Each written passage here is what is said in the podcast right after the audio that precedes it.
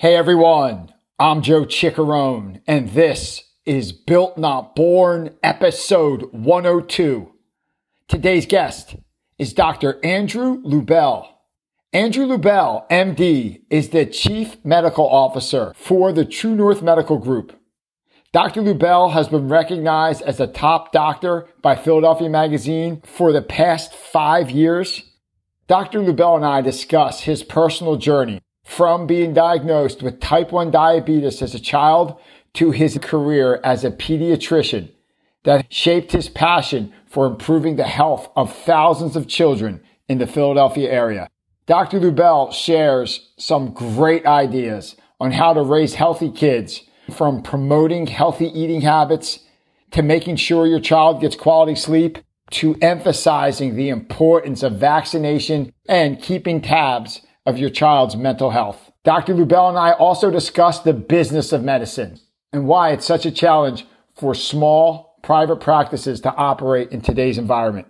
It is a fun conversation with a ton of useful and practical ideas to help you and your child live a healthy life. I was so excited to get Dr. Lubell on the show. He runs one of the largest pediatric practices in the Philadelphia area. He is a wealth of knowledge on how to raise healthy kids. So I hope you enjoy. If you like what you hear, please hit that follow button or better yet, share this episode with a friend. We have a bunch of cool interviews like this one to come. Enjoy my conversation with Dr. Andrew Lubell, Chief Medical Officer of True North Medical Group. And remember, life is built, not born. Dr. Andrew Lubell, welcome to the show. Thank you so much for having me. Dr. Lubell, for our listeners who may not be familiar with you and your work, who are you and what do you do? I am a pediatrician by training and I practice out in Fort Washington, Pennsylvania, in a private practice that my partner and I started together in 2002. And prior to that, I practiced in a group called Erdenheim Pediatrics. And that group started way back in 1982 to provide care to children from premature birth all the way through 21 years of age. And so that's what I've been doing for the past 25 years. And I guess I'm also sort of an entrepreneur in that maybe a rarity in medicine these days, but I have an interest in the business of healthcare and how that can impact families in a sort of more global way. And so about five years ago, we started thinking about how pediatricians and neonatologists can impact the community, not only through direct care, but also through taking care of larger communities. And so we started a group called True North Medical we formed this True North Medical Group and its ability to start to think about growing in the pediatric community. And about three years ago, we had an opportunity to buy our first practice in Montgomery County. And from there, we have grown our presence. And really, the, the motivation behind this with my partners was to allow private practice pediatrics to flourish in an environment where, in particular in pediatrics, most of the practices are either joining hospital groups or being bought out by venture capital. And so our mission was really to allow pediatricians to do what they do best, take care of patients in an environment where they can take the time that they need to take care of patients and keep the ownership of these practices local. We're now in seven locations and we are going to be in likely 10 locations by the spring. At the same time, we realized that in order for us to be successful, we needed to think about vertically integrating our healthcare. And so we started an MSO. And so that company is called MCA. And MCA does medical billing, not only for the True North Medical Group, but about 50 other practices across the country, both in pediatric care, neonatology, and some adult and specialty care. We do credentialing, we do billing, really anything around the back office of medicine can be accomplished through the Medical Consultants of America, which is our MCA group. There is a lot to unpack there. Thank you for that. Wow, you so that was, the, that was the that was the brief introduction to uh, to what I do. I'm the chief medical officer for that group. What I'd like to do, let's just get right to it. I'd like to talk about a the business of medicine. Like you said, it is so rare these days to have a private practice, let alone any subspecialty, but for pediatrics, because everything's hospital based. Let's talk that, the business of medicine, the billing too, the MCA, I find fascinating. How often have you met an amazing physician that just can't collect their bills? You know what I mean? They can't get their copays. They, the Too bills, often. So much, right? Amazing doctors that just don't have the business side down. It's a different skill set, right? Yeah, Good business yeah. person might not be good at medicine, but a great person in medicine might not be a good business person. Let's do that. But before we go there, of all the subspecialties, how did you choose pediatrics? So at the age of nine, I was diagnosed insulin dependent diabetic. And so very early on, hospitalized, started treatment for my lifelong treatment for my diabetes, and was introduced to the medical world at a pretty young age to a pediatrician who made the diagnosis, who was just an astounding human being, and then an endocrinologist at Mount Sinai Hospital in New York City, who was also just an incredibly compassionate, bright woman. And so from a very young age, I said, I want to take care of people. And more specifically, I want to take care of children. So sort of the most vulnerable in, uh, you know, in our population and also sort of the most uplifting. And as I went through my undergraduate education and eventually into medical school, I quickly realized that if I'm going to be up all night taking care of patients, I want it to be pediatric patients who are smiling at you at two o'clock in the morning and their giggles are, are infectious. So for me, it was a no brainer that there was no chance I was taking care of adult patients at that point. I originally thought about taking care of really micro preemies. I was going to be a neonatologist and, and actually had a fellowship spot at Children's Hospital after I finished my residency. And then just decided that it was time to go out and start taking care of patients. And once I started, I really never looked back.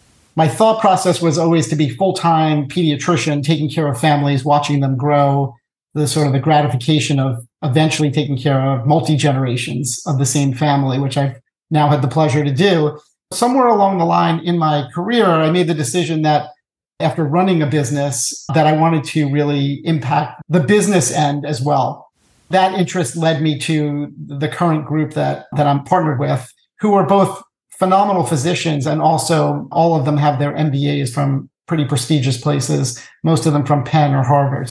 These are really bright business minds who also happen to be gifted physicians. So I've been very fortunate to have learned from them and to have partnered with them over these last five years.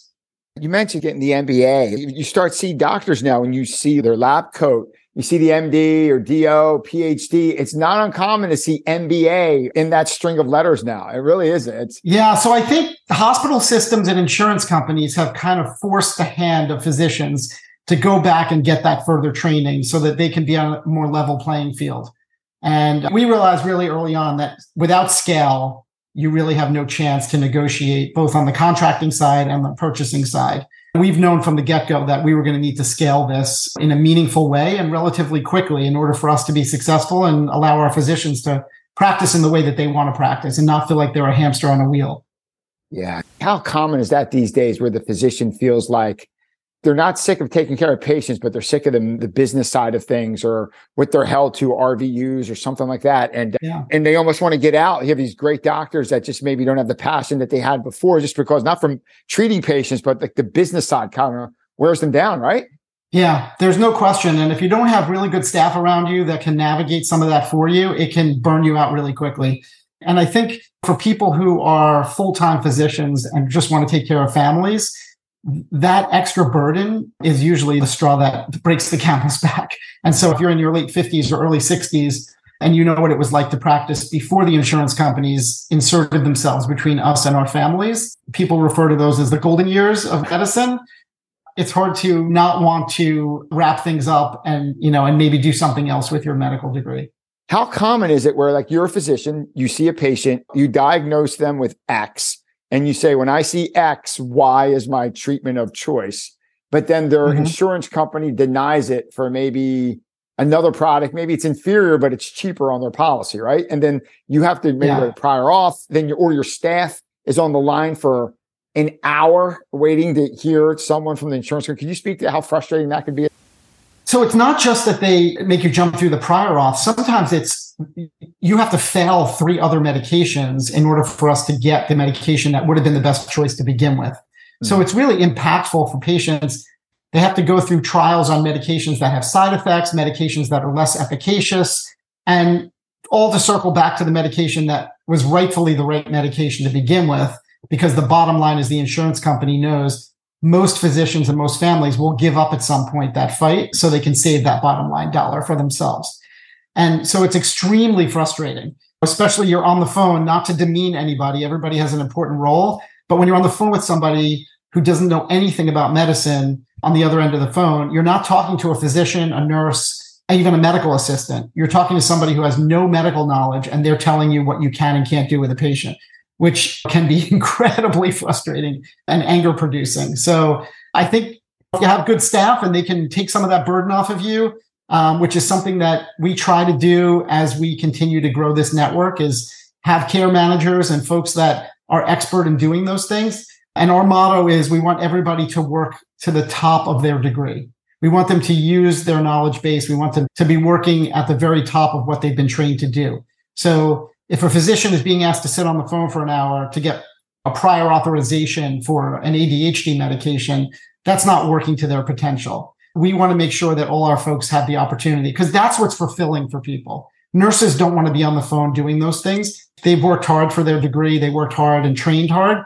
We want them to work to the top of their degree. Mm-hmm. So that's really our motto is to take care of families in a way that is meaningful to them and provides good care, but also allows some meaning for the folks that work for us so that they feel like they're fulfilling what their destiny was in their professional lives. If we could speak to the subspecialty of pediatrics, yeah. The, like I've always found when you're a pediatrician, but just from outside looking in, you got, you're treating two patients. One, you're dealing with the parents and the kids. Right. It's like a group session every time right. you're in there.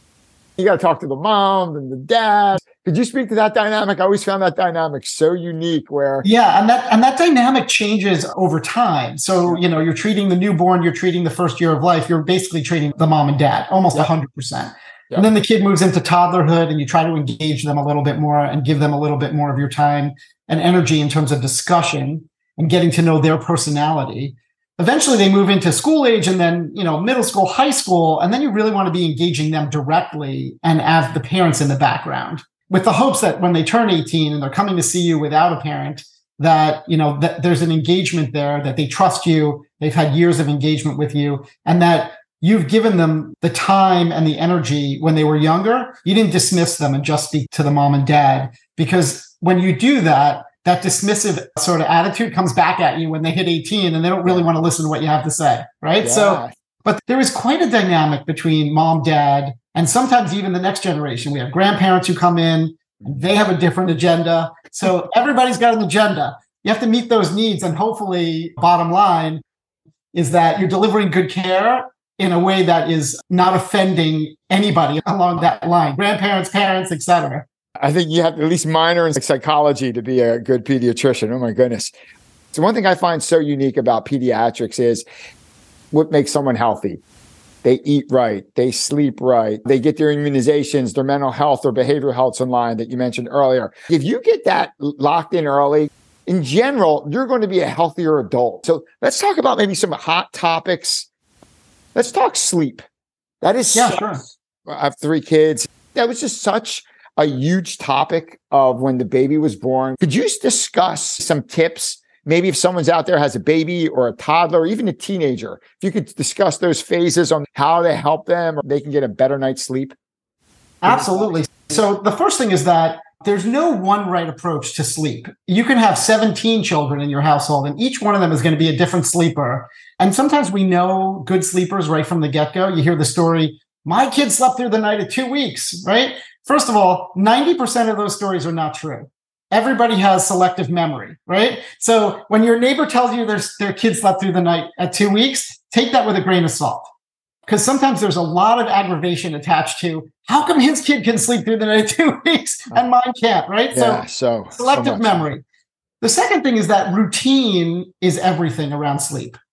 So setting good sleep parameters for your kid, not only setting those parameters for them, but also showing them in your household that there are good sleep routines for the adults as well, right? And then setting those routines at a relatively young age. So we typically start talking about really doing some sleep training as young as four months. Mm-hmm. So when the kids hit that four month mark, we start talking about what does your bedtime routine look like? Are we doing bath at night? Are we nursing at night? Are we then rocking the baby to sleep and then kind of lowering them down into their bassinet or crib and walking out of the room and trying not to wake them? So that seems like the natural thing to do as a first time parent or even multiple children in your household. But what we're teaching them is okay, we're going to lower you in, we're going to crawl out of the room. And then when you get four or five hours into your sleep cycle and you get to that light stage of sleep, you're going to wake up and not know what to do. So you're going to panic and start screaming. And then mom and dad are going to come running in and it develops this vicious cycle. So we teach them how to have good bedtime routine and to allow them to kind of self soothe themselves at that bedtime, even if it means a little bit of fussing and crying. And that sets a good base for sleep all the way through childhood and into adulthood. So it's really, we talk a lot about routine. We talk about sleep regression. There are certain ages where kids will regress in their sleep patterns. There are also certain times where they'll regress based on what you've done with your family. We know when you travel, you're going to come home, it's going to be a couple of bad nights. We know when you have an acute illness, whether it be a viral illness or a bacterial illness, there's going to be a different set of rules during those times where mom and dad are going to comfort you where we want you to comfort them. And then we're going to have to set the rules again. So re-sleep training. We talk a lot about that as well. But those are the sort of the sleep rules that we try to put in place for families. And I think the other thing that you learn quickly in medicine is that there is no black and white, right? Everything is gray. And parents are very black and white. They want you to tell them exactly what to do. And I always tell them, look, every child is different. Things are gray. These are the general rules. And then we're going to kind of tailor them to the personality of your individual child. That's great. So just to recap there with sleep, routine is everything. Set some parameters. Right around four months, you start the bedtime routine talk. There's no one perfect answer. Every kid's a little different. You mentioned the sleep regression. Say a kid comes home from the hospital and they're just sleeping like a champ. When's that regression usually come through? So Sorry. we sometimes see some sleep regression around four months. Okay. And then we definitely see it again in that nine month period. So right around eight or nine months, we usually see some sleep regression. And one of the other big mistakes that first time moms and dads make, including me and my wife, is that every time the child, say you have a child that has reflux in the first year of life. And so mm-hmm. you're thinking, what kind of a parent am I if he's up in there in, in his crib and he vomits or he has a spitting up episode? So we coddle those kids until they're in their toddler years and then we try to sleep train them. That's a really tough thing to do. Because once they are fully verbal and they can pull themselves up and they can potentially get themselves over the side of a crib railing or they're in a toddler bed, it's really hard to maintain rules. It can be done, but it's much more difficult than if you do it at a younger age. Yeah, no doubt. And if you get the sleep right, or not even right, but you get it in a good place, that changes everything. Like for the dad, the mom, whoever's in the house, the brother, siblings, you could go a night without good sleep, even a weekend. But like you go three weeks. I know one of my kids was not a good sleeper. Three weeks, we won't say his name, Luca. You're missing red lights. Like you're driving, like I think that was a red light, and I just went through it. Like you're so no question. So, give you an example. My wife and I, both pediatricians, we did residency where we didn't sleep for 35 hours at a time. We were like, ah, oh, having a child is going to be a piece of cake. We've gone through the worst of it. And then we had our first one, and he wasn't a great sleeper. And we were like, this is so much worse than residency because it's every night. It's yeah. not like every third night, it's every night. There's no escape. That's so funny we had our first kid, just like you and your wife, we are friends with a couple that were physicians, and they go, oh, "We'll be fine with the sleep stuff. You just got out of a residency," and they said the same thing. This is not like residence; it's every day. It doesn't stop. It's, it's so much worse. And the other thing is that you know it takes a village to to raise a family. So if you have aunts, uncles, grandparents in the area, don't be shy about asking for a night or two of help. It always helps to get a night's sleep.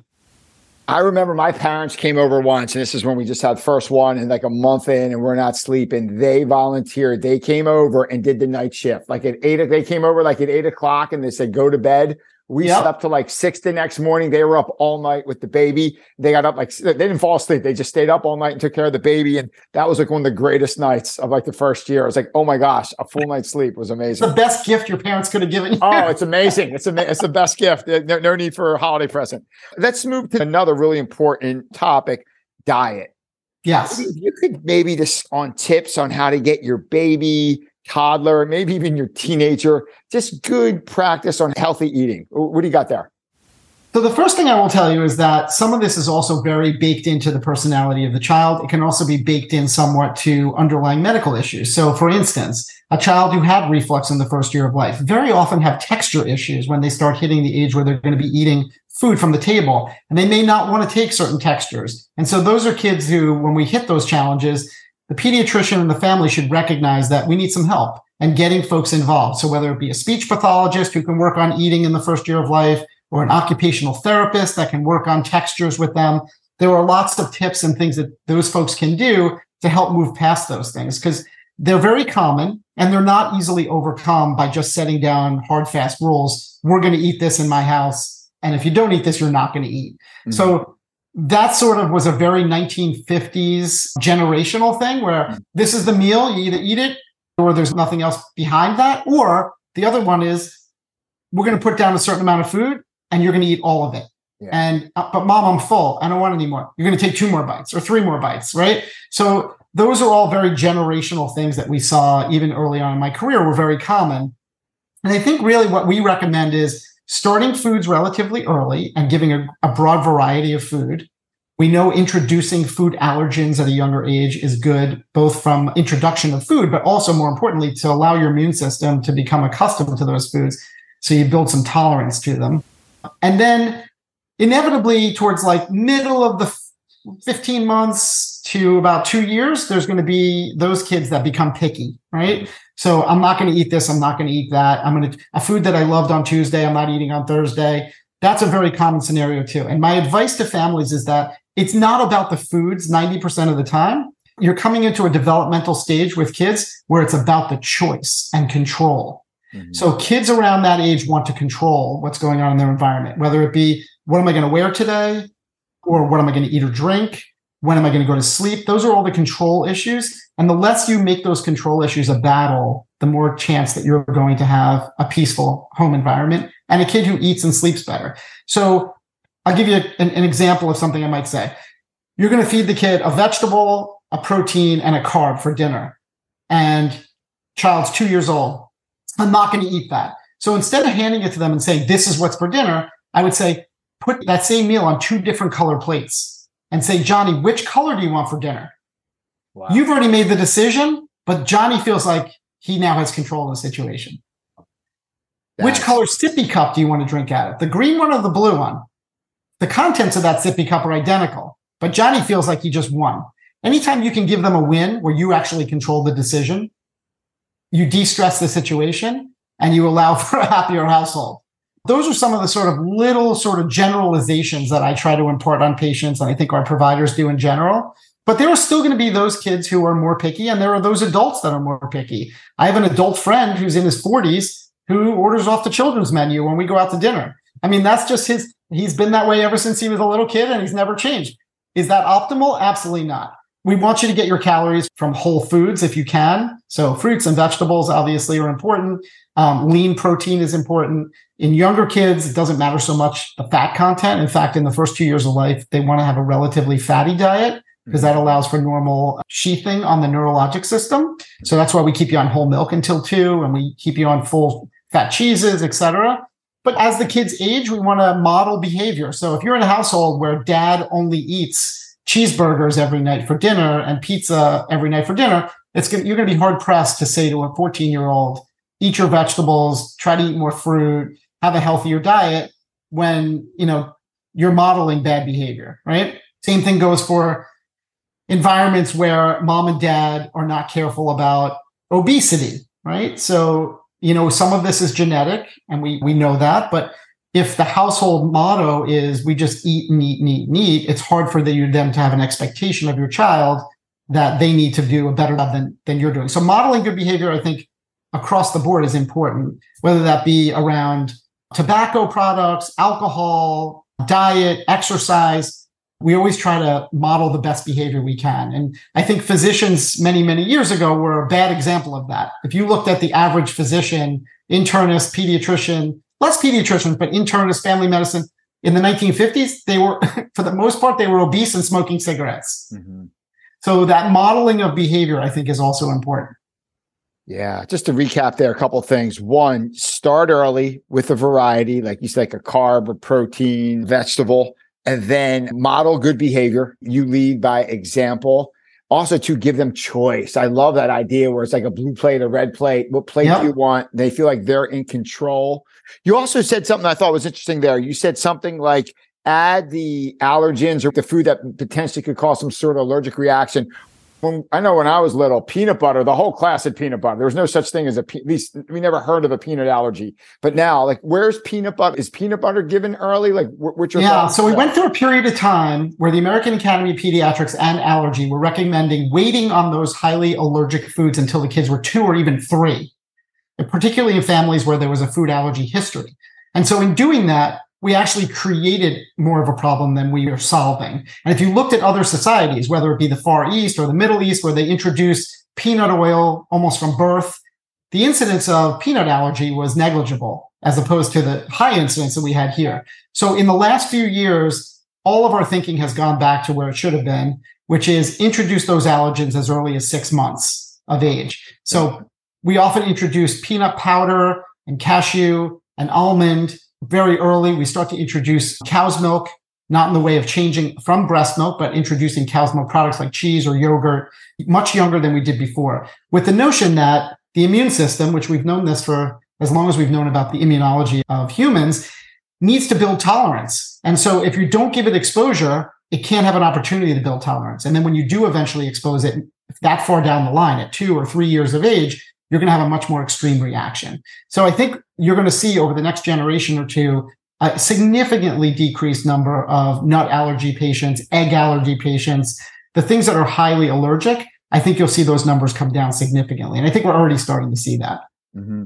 Get back, say when we grew up, were there peanut allergies? They just weren't recognized. Like I never heard of that till I had kids. Like yeah, so there were some. There were yeah. some. I think the numbers were smaller. If I had to look statistically, I couldn't give you the number off the top of my head, but definitely if you look back to my childhood, your childhood versus your kids' childhood, where the peanut allergy, they were right in that time period, my kids and your kids, yeah. of we were not introducing this. And so the incidence was at its peak. Okay.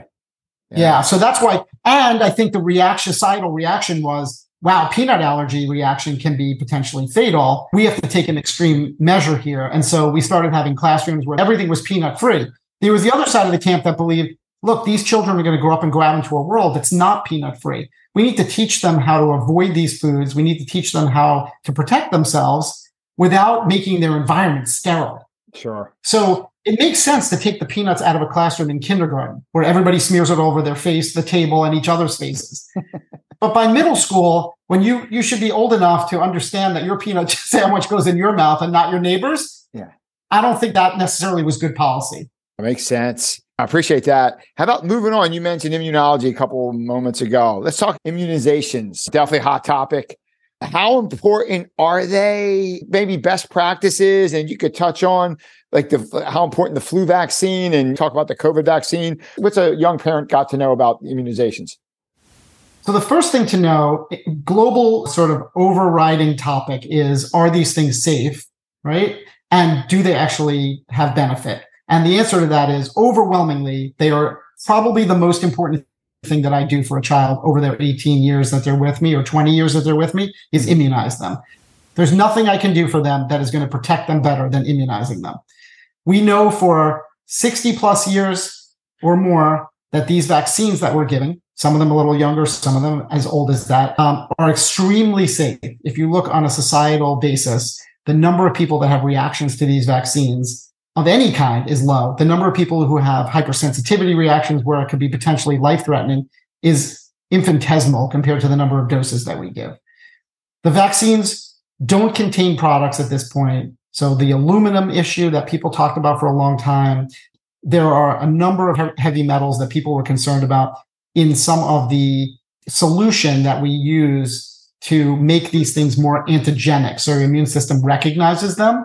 So those things are no longer really a concern in the way that we're making vaccines today.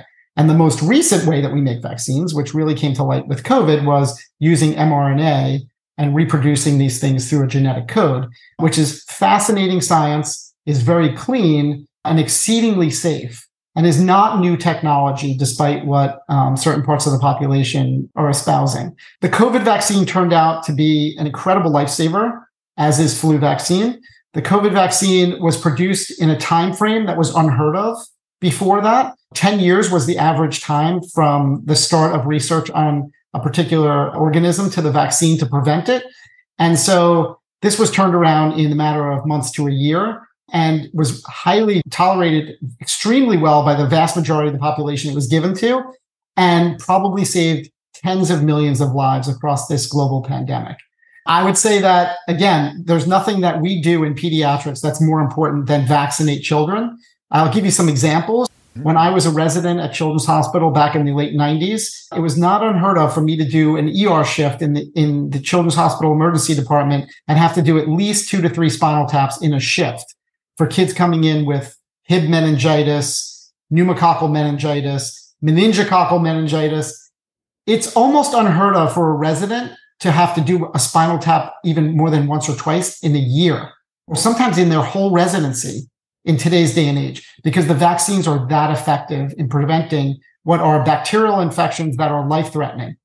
Meningococcal meningitis, for an example, the vaccine is incredibly effective, very well tolerated, and the mortality rate with meningococcal meningitis is 35%. Whoa.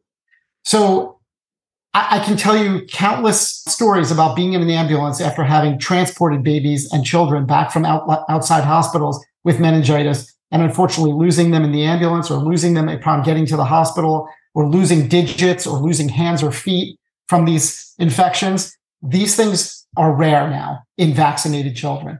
So again, there's nothing more important that we do than vaccinate the population. A few years back, this might have been five, six years ago, where that autism and vaccines was a big talk. Yes. Where now did that come from? The aluminum? Where, where did that? So that was that was mercury. Okay. So people were concerned that there was mercury containing vaccines and that that might have been a trigger for autism. And so very large multi-center studies have been done to look at the MMR vaccine in particular, which was the one that was implicated, to see is there any link between MMR and the onset of autism. We know autism is a genetic predisposition and that likely something triggers that gene to turn on and then we have an abnormality for the rest of your life. So that's not different than most other autoimmune diseases, whether it be diabetes or rheumatoid arthritis, all have some genetic predisposition that gene gets turned on.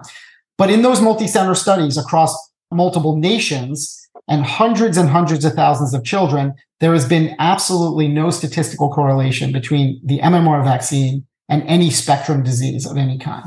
So I think that's been long put to bed. The problem five or six years ago is that there was a researcher out of England who published a couple of papers saying that there was a causality there, there was a link. He has since gone to jail because he was falsifying all of his information. Mm-hmm. So um, that was completely debunked. So the notion, sort of the anti-vaxxing notion that we're causing harm with these vaccines um, is really unfounded in any good scientific paper. But the flip side of that is any doctor that tells you there's no risk to vaccinating your children is not being honest either. Mm-hmm. There's always the risk you could have a reaction to a vaccine, an untoward reaction. Mm-hmm. It's incredibly rare, but I would never tell a patient, you have to do this vaccine and there's no risk. Mm-hmm. I would tell a patient, you're going to give this vaccine to your child because it's overwhelmingly going to protect them against life threatening diseases and the risk is infinitesimally low. Just like getting on an airplane, yep. right? there's always a risk when you get on an airplane that that plane is not going to land safely. Yep. But the risk is infinitesimally low, right? So we get on the plane because the reward is great. You know, you're going to spend six hours to get to California, not three days. Yeah.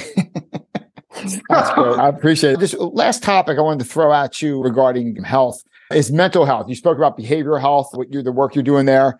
How best for a parent with a kid at any age to check in with their mental health and maybe any signs that a parent should look for maybe it's time to maybe seek professional help of what's going on with their child yeah so joe that's a great question because there is nothing that is more profoundly affecting adults and children right now coming out of this pandemic than yep. their mental health people were locked away isolated lost loved ones it was a catastrophe across every family whether you were touched directly or the people next door were so i think it's really important and it all goes back to what's the communication like between you and your children? is there an open line of communication? Is there a feeling? Does your child know that when they come to you with a problem, you're going to problem solve with them and that you're going to try to come up with the best solution? Or are they going to come to you with a problem and know that there is going to be retribution or a punishment attached to everything that they talk to you about? So I think that open line of communication is the very most important thing. And then certainly in school age children, red flags, children that are not sleeping well, and that's out of character for them. Children who lose appetite and start to lose weight, and that's out of character for them. Children who their personality with you changes. So they used to be very congenial and amenable to things and wanted to be a part of the family and interact. And they're withdrawing from those interactions, whether with you and the family or, or their friends. Those are all big warning signs. And then the last one would be if their academics start to fall off. So often the schools will pick that up. Not being big brother and watching every grade that walks through the door, because I think that's problematic as well. But certainly having some oversight and knowing, hey, you know what? Johnny was an A student, and now all of a sudden he seems to be a C student. He's not really completing assignments anymore. I'm getting calls from school that he's showing up late or he's skipping. Those are all signs that something more is going on, whether that be anxiety or depression, or they've gotten involved with a crowd that's using some sort of substance. Those are all things that should be red flags for family. And pediatricians should be an ally in that, raising those issues, helping you to problem solve, and then if it's something that needs expertise outside the pediatricians, getting you to the appropriate next referral. Yeah. And we have some behavioral health folks that we work pretty closely with that are relatively new to our area that have done a great job in helping us unpack the incredible waiting list of people that are suffering. And getting to these folks at a young age and putting a plan in place can impact the rest of their lives. Oh, without a doubt. Just to recap there, one, it's great no matter what age. You want the parent, especially with school age children, to be like an oh, have an open line of communication with their kids. You want the parent to be a safe space where like you can go to the parent, they don't freak out. It's not judgment right away. It's just you're listening to hearing what's going on. Some of the red flags to look for, did they stop sleeping or their sleep pattern changed? They're not eating. Maybe their personality changed. They detached and maybe someone who was engaging detached. Maybe their grades go down, maybe not just for a test, but like you see it overall go down and if you see that, maybe you could utilize your pediatrician as the quarterback, bring it to their attention, then maybe they can hand you off to a great behavioral health professional from there. Absolutely. That's great. That's great. Now, I appreciate that. Hey, just want to transfer over real quick to a part of the interview we call Share Your Secrets. So our, li- so our listeners get to know you a little bit more as a person. Sure. Andrew, you got so much going on with your eight practices, 10 coming up. You treat patients in the clinic when you need to clear your mind and recharge your body, what do you do? I go out on the water. Yeah, how so? So I've been a boater since I was a young kid. My parents were boaters. We grew up on the east end of Long Island. We spent our summers on the water. We spent our vacations on the water. That was sort of how we vacationed. And uh, I, you know, I've taken that to my family. We spent 10 years spending our summers in the Chesapeake. And now we spend our summers down on the water in the Jersey Shore, either boating or going to the beach. And that's my happy place to be out on the water. So Oh, that sounds fantastic. Great time of year for that. Just starting yes, off. That's so I'm good. So good. How about most high achievers like yourself have some sort of routine, either to start their day or to end their day? What does either like the first half hour of your day or the beginning or the end of your day look like? What's your routine? Yeah, so I'm I don't know if I'm an early riser, but I'm up by 6:15 usually, 6:30 at the latest. I don't start seeing patients till about 8:30. So my routine is uh, get up, shower, shave, get ready for work and then I like to come downstairs and get a quick snippet of what the news is for the day. So I have sort of my my CNN snippet of the hot topics for the day. And I try to read those. I used to read those in an actual newspaper, but now I read them on my phone yep. over my breakfast. I'm not a coffee guy, so have some water, my vitamins, a big bowl of Cheerios with my almond milk, and then I'm off to. I get to my office pretty early. So I'm in the office by about 20 after seven. And that's a time for me to be there by myself, make sure that anything that needs to happen that's non patient related, whether that be reviewing charts, whether that be uh, making some early phone calls, taking care of some of the business end of the practice, those are things that I like to do when the office is quiet. So that's my hour to, I say I accomplish more in that hour than I do the rest of the day in non patient related work. I get my one working partner, Jake Peltzman, is my business. He's the chief operating officer for us, and he's a, a wonderful friend and partner. And he him and I usually will take at least 15 minutes of that time to huddle in the morning and just say, hey, what's on the horizon? What needs to happen this week? What needs to happen this month? What needs to happen like in the next 15 minutes? Where are the fires that need to be put out today? And so that's really important time for him and I in the morning. And then I feel like I'm ready to hit the ground running at 8:30 with patients coming through the door and I can put on my clinical hat and not worry about those things for a few hours. How great is that one hour you just give to yourself because you got there early before patients, before you do all your important clinical work? That one hour just to organize your day, your life, your practice, right? How awesome is that? I can't, I, I can't imagine what it's like. I have doctors that work for us that walk through the door at 829 for their 830 patient and they come flying through the door like a hurricane and they're ready to roll. I just can't, there's no way I could function like that. I'm with you, man. I need that hour just to just to organize the thoughts and get the yeah. voices in my head just in the right spot. You know, how about so great? How about when you look out to the year ahead with all the stuff you got going on? What's the most exciting project you're working on now? So I think we've done a good job of kind of the analogy that my partner and I talk about all the time is we've smashed all the rocks together. Right. So all the practices are under one umbrella. We're under one roof. We're doing all the billing. We're growing at an exponential rate. Now it's time to operationalize this. And what I mean by that is it's time to make sure that all the practices are practicing similarly to make sure that everybody has what they need in terms of the equipment that they need to deliver the care they want to deliver and hear from the providers what's their vision to continue to, to increase their presence in the community and their vision to provide care that maybe we're not providing at this moment. So I'm excited about that next piece for me as the chief medical officer to operationalize the medicine side and make sure that we're giving the absolute premium care to the community that we possibly can give. And I think that our contracting and our purchasing is going to put us in a place where we can have the wherewithal and the funds to do that in a meaningful way that wouldn't have been possible when we were all individual practices.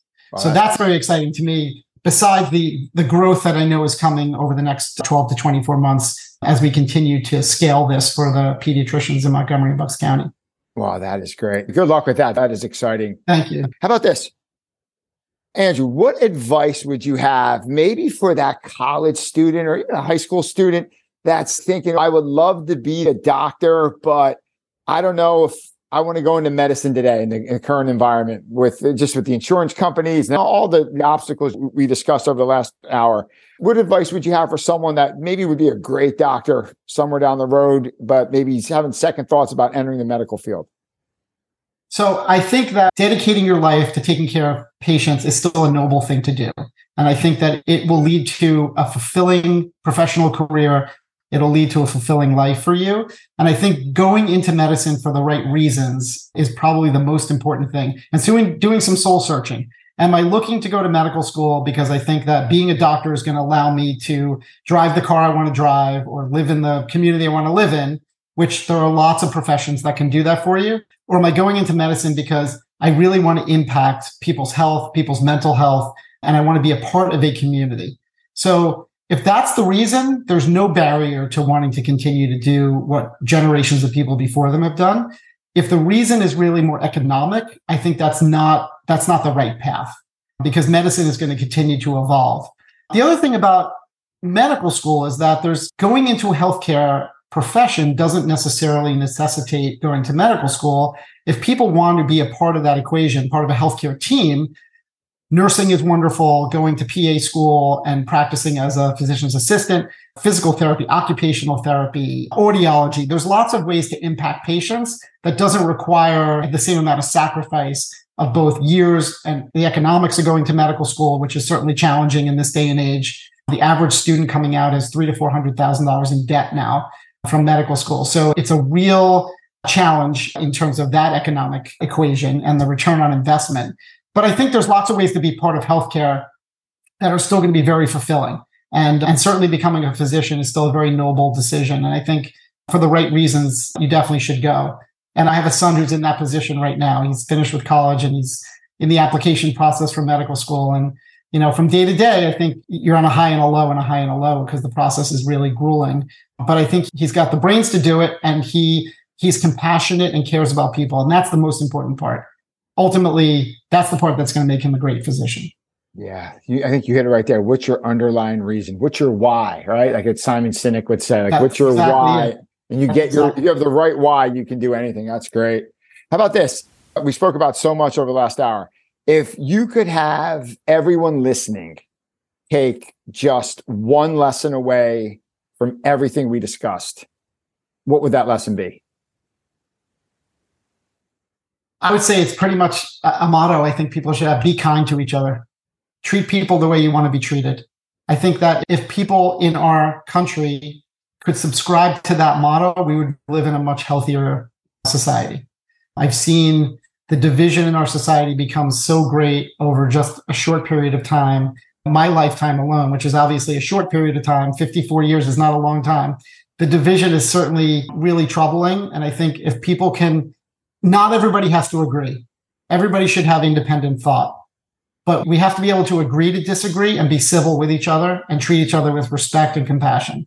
And so if, if there's anything people can take home from this discussion between you and I, which I very much value and appreciate, is that we take good care of each other and treat each other with respect. Wow, it's a kindness and respect. Mahatma Gandhi's my religion, Oh, the Dalai Lama. Dalai Lama said, "My religion is kindness," and that's it's just yeah. so yeah, awesome. Two quick fun ones to wrap it up. One, Andrew, if you could spend the day with anyone, alive or dead, historical figure, famous, not famous, who would you spend the day with? I'm going to answer this in twofold. Go ahead, hit me. Go. if I could spend the day with anybody, I would spend it with the people I spend it with now, which is my two sons and my wife the people that I value most, my family. But if I was going to want to spend the day with somebody I can't spend a day with anymore, it would be my grandmother, who was a very impactful person for me, who got me through a lot of very tough times as a child who had a chronic illness, who was there for me through medical school when I was questioning my abilities and questioning whether I was going to to make it through the process and always believed in me. And I would love to just be able to sit down and thank her for everything she did for me and tell her how much she impacted my life. But she unfortunately is not with us anymore and hasn't been for 25 years or more. So that would be the person. Wow. I'm sure she's looking down and she's quite proud. That is awesome. Thanks for sharing that. Last question, Dr. Andrew Lubell. If you had to get a quote or a saying tattooed on your body, what would that quote or motto say? I'm probably going to botch this, but it's a, an actually a quote from Roger Federer that my one of my sons, my older son, is very fond of. It would be respect everyone and fear no one. Love it. Respect everyone, fear no one. That is Oh, I think that is about as good as a spot as any to wrap this up. Dr. Andrew Lubell, I'd like to thank you for joining us. Thank you for sharing your story. Thank you for the great tips on sleep, diet, immunizations, mental health. We covered so much. If people are looking for you and your practice and what you do online, where can we find you? True North Docs, D O C S, truenorthdocs.com. True North That's Docs. our website and you'll be able to find all of our offices, some really great pediatric advice, and links to other places that are really helpful. And certainly, we would love to hear from any family that's interested in joining the practice or folks that have interest. One of the things that the healthcare community is struggling with right now is staffing. So, if there are compassionate nurses and medical assistants or physicians out there who are looking for a wonderful home, we are available to have that conversation anytime. That is awesome. TrueNorthDocs.com. What I'll do, Andrew, I'm going to put this in the show notes. If anyone's looking for you and you're soon to be 10 practices online, they can find you there. And uh, great to see you. And thank you so much. Great to see you too. I appreciate it. Thank you for all your help and everything you've done. And you're awesome. And I appreciate you coming on the show. Send my love to the family. Hey, everyone. It's Joe. Thank you so much for listening. Hope you enjoyed the episode. If you could, please give us a five star rating on your podcast listening app. Or better yet, share the episode with a friend. That really goes a long way of helping the podcast grow and connecting it with a bigger audience. Thanks so much. Talk soon.